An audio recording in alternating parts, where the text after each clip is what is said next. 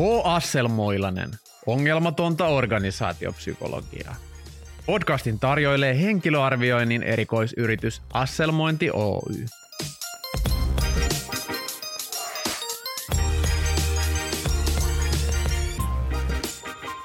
Onko työkaverisi hankala?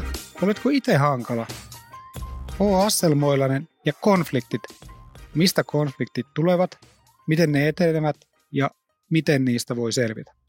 Ehkä vastaamme näihin kysymyksiin, ehkä emme. Jatka kuuntelua, niin tiedät. Konflikti ei ole ihmisille vieras asia. Joka päivä koemme konflikteja kotona ja töissä. Työpaikalla konfliktit aiheuttavat valtavasti turhautumista, kipua, epämuka- epämukavuutta, surua ja vihaa. Konfliktit ovat kuitenkin normaali osa elämää. Organisaatiot palkkaavat työntekijöitä erilaisista maantieteellisistä alueilta, joilla on erilaiset kulttuuriset taustat ja erilaiset näkökulmat. Ympäristöissä, jossa ihmisillä on erilaiset näkemykset, erimielisyyksiä tapahtuu väistämättä. Tervetuloa kuuntelemaan konfliktiradio H. Asselmoista, H. ihan mitä vaan, H. Asselmoilasta. Mukana minä, Matti Jaakkola, organisaatio- ja urheilupsykologi, keski-ikäinen perheenisä Porvoosta ja Juho Toivola, keski-ikäinen perheenisä Lempäälästä, oman elämänsä organisaatiopsykologi. ja kriisin hallitsija.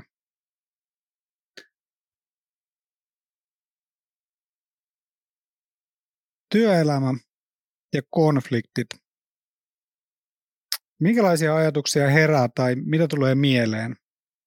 No, ainakin semmoinen tulee mieleen, että konfliktithan on monesti, kun me ollaan tämmöisiä valkokauluspsykopaatteja, niin ne on semmoisia niin kuin piileviä tai pinnan alla kyteviä myöskin. Että tälleen korkeakoulutettujen ja hyväkäytösten, hyväkäytöksisten aikuisten maailmassa, niin, niin no ehkä siellä yhdessä työpaikassa, missä sä olit, niin ihan huudettiin ääneen ja riehuttiin ja hakattiin ihmisiä kepillä, mutta ne on semmoisia niin hienovireisempiä Mm. mm. monesti, että et ne ei niinkään näyttäydy just tämmöisenä, että siellä ihmiset jotenkin raivoaisi, vaan se on enemmän just semmoista, että sitä ikään kuin padotaan sisälle sitä turhautumista ja, ja pettymystä ja ehkä supatetaan sitten jossain niin kuin käytäväkeskusteluissa, että nyt toi Penan tai Sirpan toiminta vähän niin kuin häiritsee mua. Et se tekee mun mielestä siitä niin, niin kuin kiinnostavan ja hankalan ilmiön, että ne konfliktit, monesti jos miettii vaikka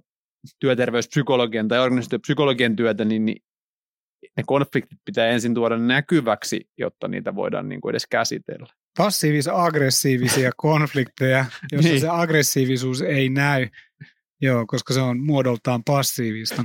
Hmm. Kiinnostavaa. Olet varmaan ihan oikeassa. Tota, ei, ei ole hyvä tapasta tai ei ole työpaikalle kuuluvaa juurikaan se, että siellä niinku tunteet oikein kovasti leimoa. Ei Ainakaan, ainakaan Suomessa. ainakaan Suomessa. Mm. Mm. Ja siinä olikin tämä podcast. Eikö, eiköhän paketoida nyt, kun on saatu tämä viisaus tässä ammennettua jo. Niin, toi on vähän hankala juttu, kun tämä on tämmöistä niinku näkymättömän näkyväksi muuttamista ja, ja sitä kautta pitäisi jotenkin pystyä pääsemään niihin konflikteihin Mm. sisälle. Että tota, varmaan monella on kokemukset, miltä se töissä niin ne konfliktit tuntuu ja näkyy. Mm.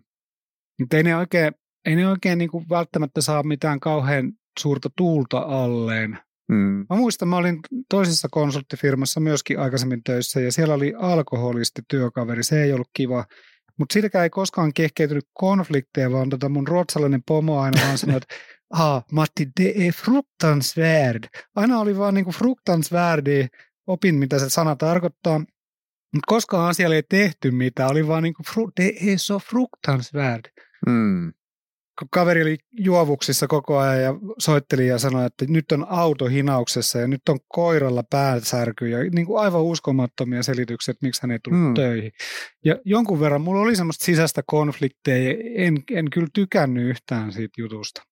Mikä on edes konfliktin määritelmä? Tämä on varmaan opetettu psykologikoulussa, mutta saatoin silloin turfailla pornosivuilla tai tehdä jotain muuta, muuta oleellisempaa, niin e- eihän siis varmaan niin kuin mikä tahansa lievä ärtymys tai se, että, että kahdella ihmisellä on niin kuin erilainen mielipide asiasta, niin se ei varmaan vielä ole konflikti. Et mikä ikään kuin tekee niin kuin hankalasta tai jotenkin ikävästä asiasta konfliktiin? On, onko se se, että siinä jotenkin niin kuin lei, että se pitää jotenkin leimahtaa liekkeihin tai että sen pitää jotenkin olla semmoinen niin toimintaa hidastava tai hankaloittava sen asian vai milloin asiasta tulee konflikti? Varmaan psykologikoulussa opetettiin tämä, ja nyt kun me ollaan ulkoistettu kaikki meidän ajattelu muutenkin tänne chat GPTlle, niin täällä lukee konfliktin määritelmä. Konflikti on tilanne, jossa erilaiset etuoikeudet, tarpeet, halut tai tavoitteet ovat ristiriidassa toistensa kanssa, joka johtaa jännitteeseen tai väkivaltaan. Konflikteilla voi olla erilaisia lähteitä, kuten henkilökohtaisia, sosiaalisia, poliittisia tai taloudellisia. Niitä voi esiintyä yksilöiden, ryhmien, yhteisöiden tai valtioiden välillä. Tärkeintä on löytää ratkaisu, joka tasapainottaa eri osapuolten tarpeet ja löytää kompromissi, joka tyydyttää kaikkia osapuolia mahdollisimman hyvin. Tämä on kauhean kiva tämmöinen tota, optimistinen kaveri, tämä mm. ChatGPT ja yleensäkin tekoäly ja, ja täällä, ni, niillä on tämmöinen iloinen loppukaneetti, että on kiva löytää tämmöinen ratkaisu. Tätä se varmaan on siis. Mun mielestä tuossa niin ristiriitoja. Saan, saan tuosta poimia yhden asian, niin, niin mun mielestä jännittyneisyys oli ehkä se, mitä mä hain, että, että tavallaan niin kuin se voisi olla yksi semmoinen käyttö, käyttöteoria tuolle, että et, et silloin, silloin konflikti on olemassa, kun se luo niin kuin jännitteitä eri osapuolten välillä. Ristiriita, josta syntyy jännitteitä. Mm. Joo, ihan hyvä. Joo. Nyt tiedän. Kiitos ChatGPT. Ole Kiitos hyvä. Matti, kun toimit tuommoisena ChatGPTn voice assistanttina, joka lausuu ne ääneen ne tekstit. Kyllä, minuakin vielä tarvitaan. Mutta sitä siis konflikti jännitteitä, josta syntyy, tai siis ristiriitoja, joista syntyy jännitteitä. Sä oot aika hyvä purkamaan niitä. Meillä on useamman kerran toistunut sellainen, että kun on tullut joku toimeksianto, minkä mä oon joutunut, hoit- joutunut hoitamaan, niin, niin tota noin, mä oon koittanut neuvotella siitä jonkun erikoispalkkion itselleni. Ja sitten sit syntyy semmoinen näkemysero, josta syntyy jännite, mutta Matti, koska on taitava psykologinen organisaatio seppä, niin hän pystyy aika nopeasti purkamaan sen jännitteen ottamalla asian puheeksi rakentavaan sävyyn, että toivoisin, että ei olisi tällaista, vaan toivoisin, että sinä Juho laskuttaisit ihan sen summan, mikä on sovittu. Ja sitten se niin kuin jännitekin siitä häviää, koska mä ymmärrän, että no joo, tämä on nyt varmaan järkevämpää tehdä näin, ja tämä ei ollut mulle nyt mikään niin kuin luovuttamaton asia. Kiitos palautteesta. Olet niin kuin, ainakin tässä asiassa osoittanut tämmöistä niin kuin kykyä purkaa jännitteitä ennen kuin ne muodostuu niin kuin toimintaa salpaavaksi konfliktiksi. Joo, ja varmasti jossain vaiheessa tulee ihan oikeakin konflikti. Siksi on ihan, ihan hyväkin niin kuin opetella jotenkin purkaa niitä ja myöskin aika ajoin olla siinä pulssilla, että niin kuin hmm. kysyä, että onko asiat oikeudenmukaisia. Hmm, onko, onko tässä jotain konflikteja? Niin. niin. Vähän niin kuin kysyykin, koska ei sitä aina tiedä. Kyllä, ja konflikti, konfliktithan, niin kuin sanoit, että ne on helposti sillä pinnan alla. Mm. Niistä on helpompi ehkä lähteä puhumaan, kun ne tuodaan, tuodaan tota esille. Mä en tiedä, onko siellä nyt kuulijoissa semmoisia henkilöitä, jotka kokee jotain konfliktia ja, ja haluaisi täältä löytää jonkun niin kuin neuvon, että miten konfliktia mm. ikään kuin purkaa tai hallita tai miten voi voida paremmin sen konfliktin alla, niin onko meillä antaa mitään niin kuin järkevää neuvoa? No varmaan se, mitä me ollaan tuossa asiakkaidenkin kanssa, kun on ollut vähän niin kuin hankaluutta löytää sitä yhteistä tietä eteenpäin, niin, niin just todettiin viime viikollakin, että olipa taas hyvä, että niin kuin soitettiin sille asiakkaalle ja lopetettiin se loputon sähköpostipingis, koska asia niin kuin selkeni ja siihen löytyi kaikki osapuolia tyydyttävä ratkaisu. Et ehkä niin kuin jos miettii omalta uralta, mitkä on ollut niin kuin haastavimpia onko nyt sitten konflikteja, varmaan ne on ollut konflikteja, niin on, on just tämmöiset, esimerkiksi kun on joutunut niin kuin ratkoon tämmöistä niin kuin AY-humppaa, mitä nyt tälläkin hetkellä otsikoissa on, että on niin kuin työnantajaosapuoli ja, ja työntekijäliitot, ja siellähän on mm. jo se, niin kuin, se vastakkainasettelu on niin kuin sisään rakennettu siihen kuvioon, että siihen, siihen niin kuin organisaatiot näkee toisensa semmoisena niin luotettavina vihollisena, jotka oikeuttaa toinen toisensa olemassaolon. Totta jolloin siinä on niin kuin se tavallaan konflikti on aina läsnä oleva ja se ei ikinä poistu. Siihen tulee semmoisia niin kuin välirauhoja ja tulitaukoja, mutta ikään kuin sota jatkuu. et, et, et, se on jotenkin ärsyttävää, koska siinä ei ikinä löydetä semmoista niin kuin lopullista ikään kuin yhteistä jaettua agendaa, vaan, vaan siellä on aina niin kuin tavoitteissa jotenkin tuntuu olevan niin kuin tietyt pysyä, pysyvät ristiriitaisuudet. Kyllä. Moni varmaan yllättyy, kun kerron, että oikeasti me valmistaudutaan hieman myöskin näihin ja näihin podcasteihin ja ristiriitoihin. Ja tässä kun valmistauduin tähän, niin lueskelin tämmöistä psykologista tutkimusta, ja siellä oli muutama asia, jotka niin konfliktin hallinnassa ja ratkonnassa on tärkeitä. Ensimmäinen on aktiivinen kuuntelu. Se, että ymmärretään, että mitä se toinen tyyppi sanoo, ei vaan kuu olla niin paikalla, vaan annetaan jotain huomiota ja kuunnellaan niitä näkemyksiä ja huolenaiheita. Sitten toinen on sellainen avoin kommunikointi, rehellisesti avoimesti jutellaan niistä konfliktin syistä, vaikka siitä, että, että mitä varten yrität laskuttaa enemmän, kun ei olla sovittu, että tämä on ihan ok. Ja sen jälkeen neuvottelu. Konfliktin osapuolet voi yhdessä neuvotella jotain ratkaisuja ja löytää semmoinen asia, joka on niin kuin molemmille ok. Että hmm. Tehdään tässä niin kuin ennenkin, että laskutat sen saman kuin ennenkin. Se on kaikkien mielestä ihan hyvä, hyvä ja tyydyttävä ratkaisu. Sitten sovitella. Ehkä voi olla, että tarvitaan jotain sitä ulkopuolista HR tai esimiestä tai AYtä tai, hmm. tai tota, valtakunnan sovittelijaa. Hmm. Ja sitten yhteiset säännöt ja periaatteet kyllä ha, niin kuin helpottaa, että jos on niin kuin jotain sääntöjä ja periaatteita, me tullaan tänään tekemään pää, päätös työleirillä esimerkiksi millä tavalla me joissain tilanteissa ratkaistaan ongelmia, niin että sinne tulee tietynlainen sääntö, että mitä mm. tehdään. Mm. Ja sitten semmoinen jatkuva kehitys ja sondeeraaminen, että ollaan niin kuin sen asian päällä, että miten näitä tulevaisuudessa jatkuvasti kehitetään tai ratkotaan näitä konflikteja ja parannetaan sitä työilmapiiriä. Nämä on ne asiat, mitä ehkä sieltä niin kuin tutkimuksesta löytyy. Aktiivinen kuuntelu, avoin kommunikointi, neuvottelu, sovittelu, säännöt ja periaatteet ja sitten semmoinen jatkuva kehitys. Ja toihan oikeastaan vaatii sen, että jollain osapuolella on intressi niin kuin lähtee ratkoon sitä konfliktia. Että joskushan niin kuin joku voi myös hyötyä siitä konfliktin olemassaolosta ja se voi palvella hänen omia itsekkäitä tavoitteitaan, niin kuin esimerkiksi Vladimir Putin henkilökohtaisesti hyötyy niin kuin Venäjän hyökkäyssodasta Ukrainaan, koska se palvelee hänen agendaansa. Tai sitten ei hyödy. Ei niin, en, en tiedä, tämäkin oli tämmöistä hypoteesia. Voi olla vatsa kuralla Putinilla. Mä oon ollut aina itse vähän tämmöinen konflikteja välttelevä ja niiden sattuessa vuolasti niin kuin häpeävä ja anteeksi pyytelevä hahmo. että semmoisia omakohtaisia kokemuksia työelämän konflikteista on varsin rajallisesti, mutta se, missä mä koen päivittäin sitä, on, on tuolla niin kuin somessa ja etenkin LinkedInissä tai Facebookin ammatillisissa ryhmissä, jossa siis lähinnä vietän aikaa niin yleensä. Koska jotenkin tuntuu, että kun ollaan tuommoisessa somemaailmassa, niin siellä helpommin, niin kuin, en tiedä onko ihmiset jo niin kuin lähtökohtaisesti hakemassa konfliktia vahvemmin, mutta mut semmoinen niin tahallinen tai tahallisen oloinen väärin ymmärtäminen niin kuin helposti lähtee siitä, että jos mä sanon siinä, että, että juusto on hyvää, niin sitten joku kommentoi siihen, että etkö siis välitä yhtään eläinten oikeuksista, onko sinusta oikein, että eläimiä kidutetaan, aivan kauheaa tällainen. Mm. Että et tavallaan niin kuin joku ottaa sen siihen niin kuin, ikään kuin omassa mielessään asettaa mut jonnekin asemaan ja, ja mun näkemykset ja ikään kuin sanottaa mun suullani jotain semmoista, mitä mä en ole koskaan sanonut. Ja jotenkin niin kuin tuntuu, että tuolla somessa, sit kun sä teet jonkun somepäivityksen, mihin sata tyyppiä lähtee niin konfliktoimaan sitä, niin jotenkin se vaatii ihan hirveästi aikaa, että sä rupeat jokaisen kanssa käymään siellä mm. kommenttiketjussa semmoinen, hei Sirpa, en nyt tarkoittanut sitä, että ihmisillä ei ole mitään arvoa. Koitin vain tuoda esiin ja sitten niin kuin jokaisen kanssa käyttää, niin kuin, ja sitten se vaatii sen 5-10 viestiä molemmilta, että päästään siihen, että no itse asiassa me oltiinkin tästä asiasta ihan samaa mieltä.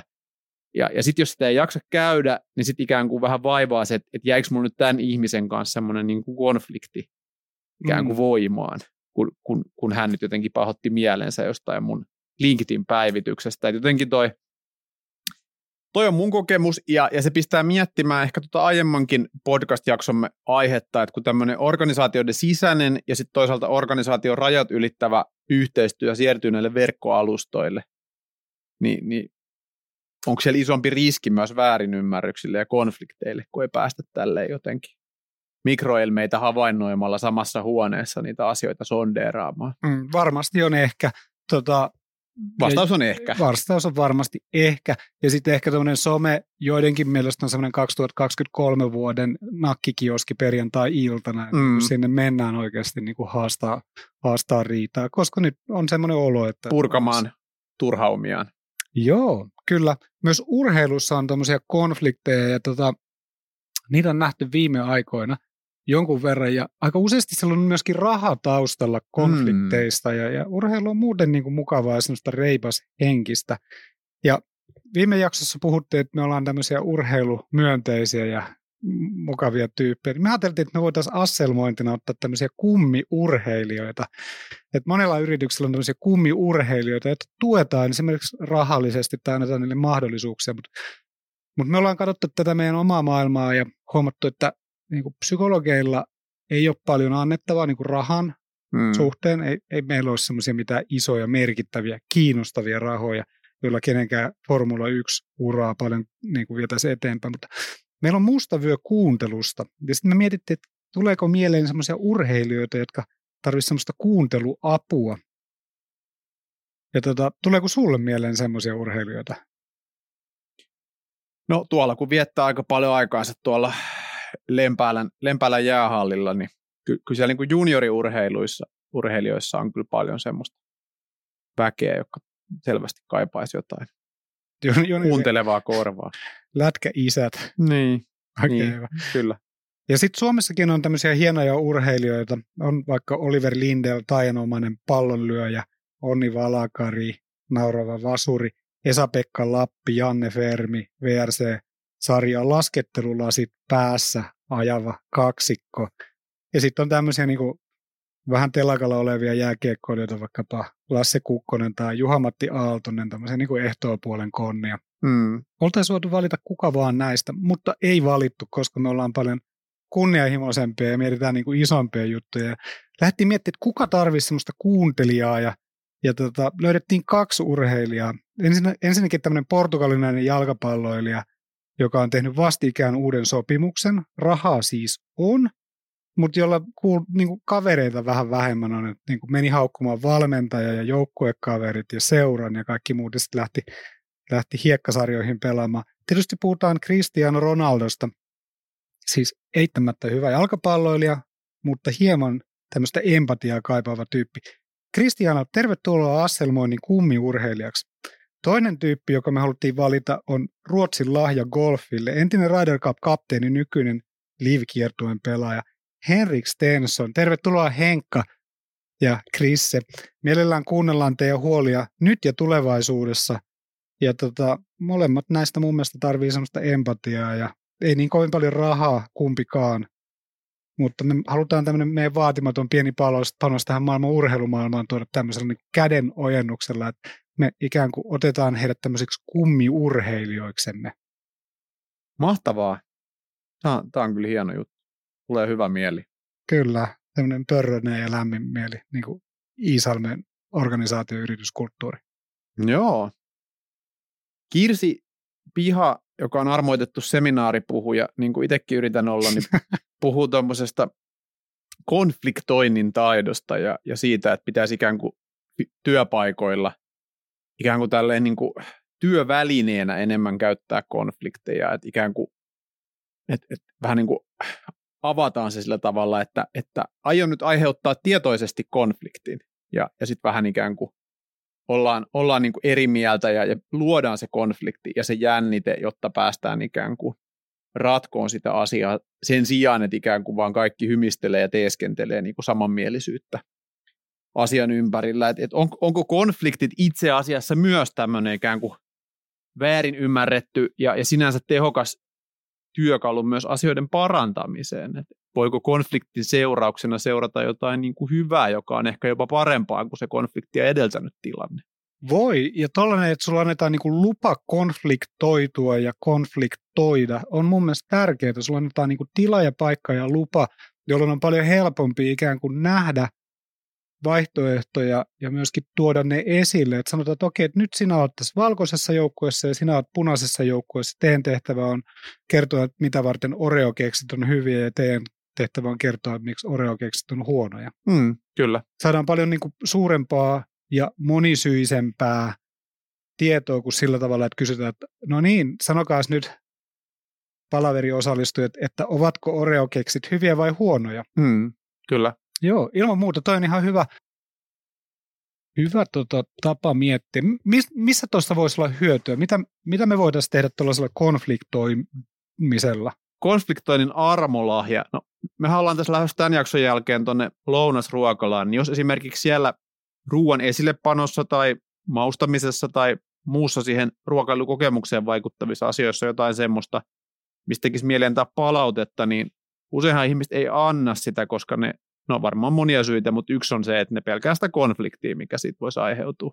Kyllä. Ne pelkää ajautua konfliktiin ja jättää palautteen antamatta. Ja siitähän voisi parhaimmillaan niin kuin seurata se, että, että palautteen sai voi vähän pahastua, että eikö mun esillepano mukaan ollut riittävää, mutta jos hän on niin kuin reflektiokykyinen ja konfliktikykyinen aikuinen, niin, niin semmoisen pienen niin kuin sanailun jälkeen lopputulos voisi olla, että, että porkkana raasteen esillepano nousee niin kuin uudelle levelille ja, ja kaikki on paljon tyytyväisempiä. Myös se ravintoloitsija, joka oivaltaa, että aivan, että kyllä tämä on nyt ihan hyvä, että tästä vähän väännettiin. Tämä on varmaan parempi näin. Toi on totta ja, ja mun mielestä kaikkien meidän pitäisi jotenkin niin kuin antaa sen turvallinen ympäristö konflikteille, vaikkapa siellä kotona, että lapset oppii ikään kuin mm. riitelemään ja konfliktoitumaan, että et, et ei ole aina paras ajatus mennä pysäyttää sitä lasten riitaa. Mm. Et, mm. Et vaikka tulee nokasta verta, niin mun mielestä lapset pystyy itse keksimään. Sinne voi laittaa sen paperitupo. Niin, tai mun mielestä kannattaa olla vähän aikaa niin kuin syrjässä ja sit, sitten kun niin kuin paperitupon mm. aika on, niin sitten mennä laittaa se paperitukko.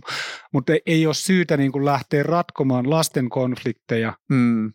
niin kuin sieltä ylhäältä aikuisen maailmasta, mm. vaan antaa niille lapsille niin kuin joitain työkaluja, tai ei edes mitään työkaluja, antaa vaan niiden ratkoa ne omat konfliktit. Ei ne ole mm. meidän juttuja. Mm. Totta. Joo. Joo. Sitä meidän pitäisi opetella. Mun mielestä niin kouluihin lisää konfliktioppia, että tota, miten, miten ratkotaan konflikteja ja miten luodaan konflikteja. Mun mm. mielestä sekin on ihan tärkeää, että sä pystyt hallitusti tekemään tilanteen, jossa sä näet, että tässä on nyt niin kuin tilanne, jossa mä oon eri mieltä kuin sinä, mm. ja miten mä toimin tässä tilanteessa, jotta me päästään johonkin yhteisymmärrykseen. Ja ehkäpä mä voitan jotain, joka on tärkeää, ja ehkä mä saan jotain sellaista, mitä mä haluan, ja ehkä sinä et saa.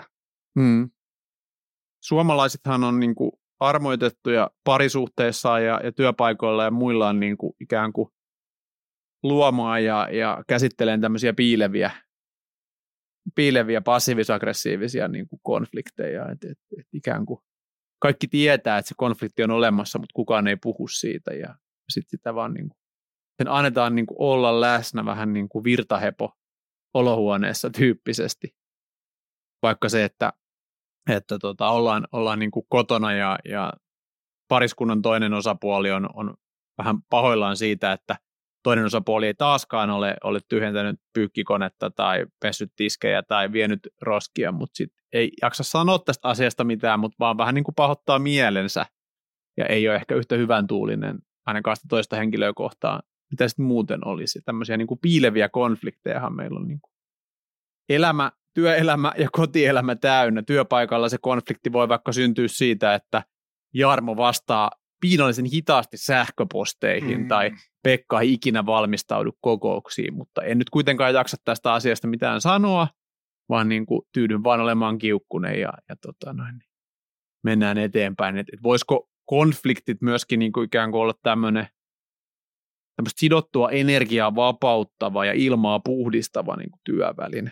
Voi varmaan olla. Ja sit ihmisethän niinku reagoi helposti eri tavoin. että jotkut ottaa aika isostikin nokkiinsa, jos mm. sanoo niinku pienestikin. Mm. Että on myöskin tarpeen niinku oppia käsittelemään palautetta ja mm. ottaa vastaan niinku pientä konflikteja. Mm. Ei, ei mikään välttämättä mene rikki. Hauska, kun sanoit virtahepo. Täällähän on semmoinen Helstein, joka on kirjoittanut virtahepo-kirjoja. Kyllä, ja lastenkirjailija. ei se ole mikään lastenkirjailija. Mikä sen etunimi on? Tommy. Tommy. Eikö se asu siellä teillä Porvoossa? Asuu, se asuu siinä niin. samassa pihapiirissä kuin mun padel golfkaveri Masa.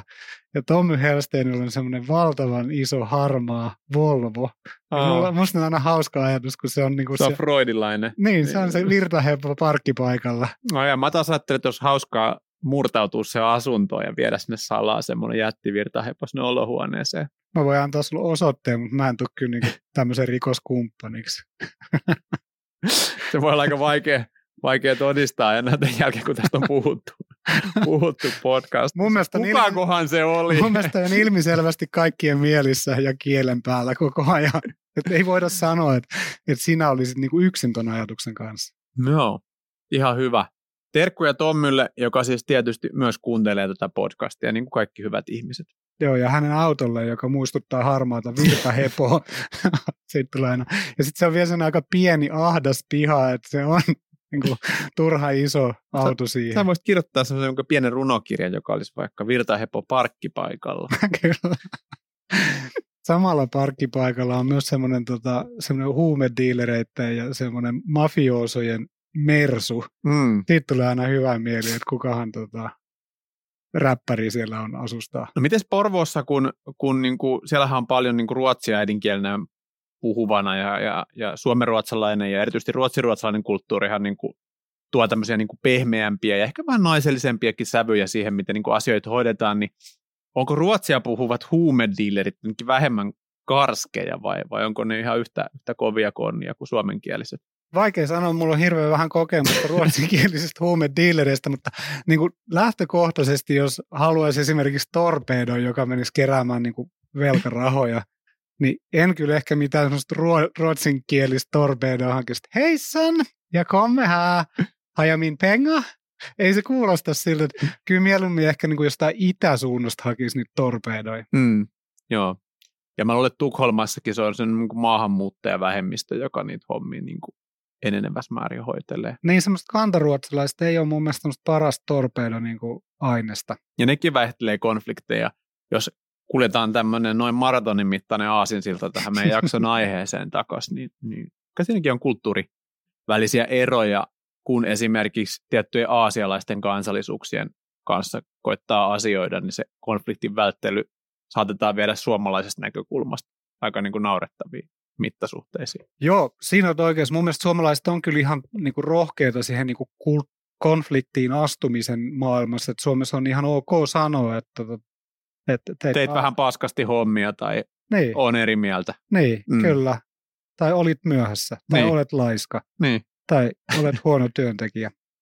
Mutta meppä sanoo Aasiassa, niin, niin, niin äkkiä tulee niin kuin huono mieli isommallekin ryhmälle. Mm. Et, et, tässäkin on tämmöisiä kulttuurisidonnaisia juttuja.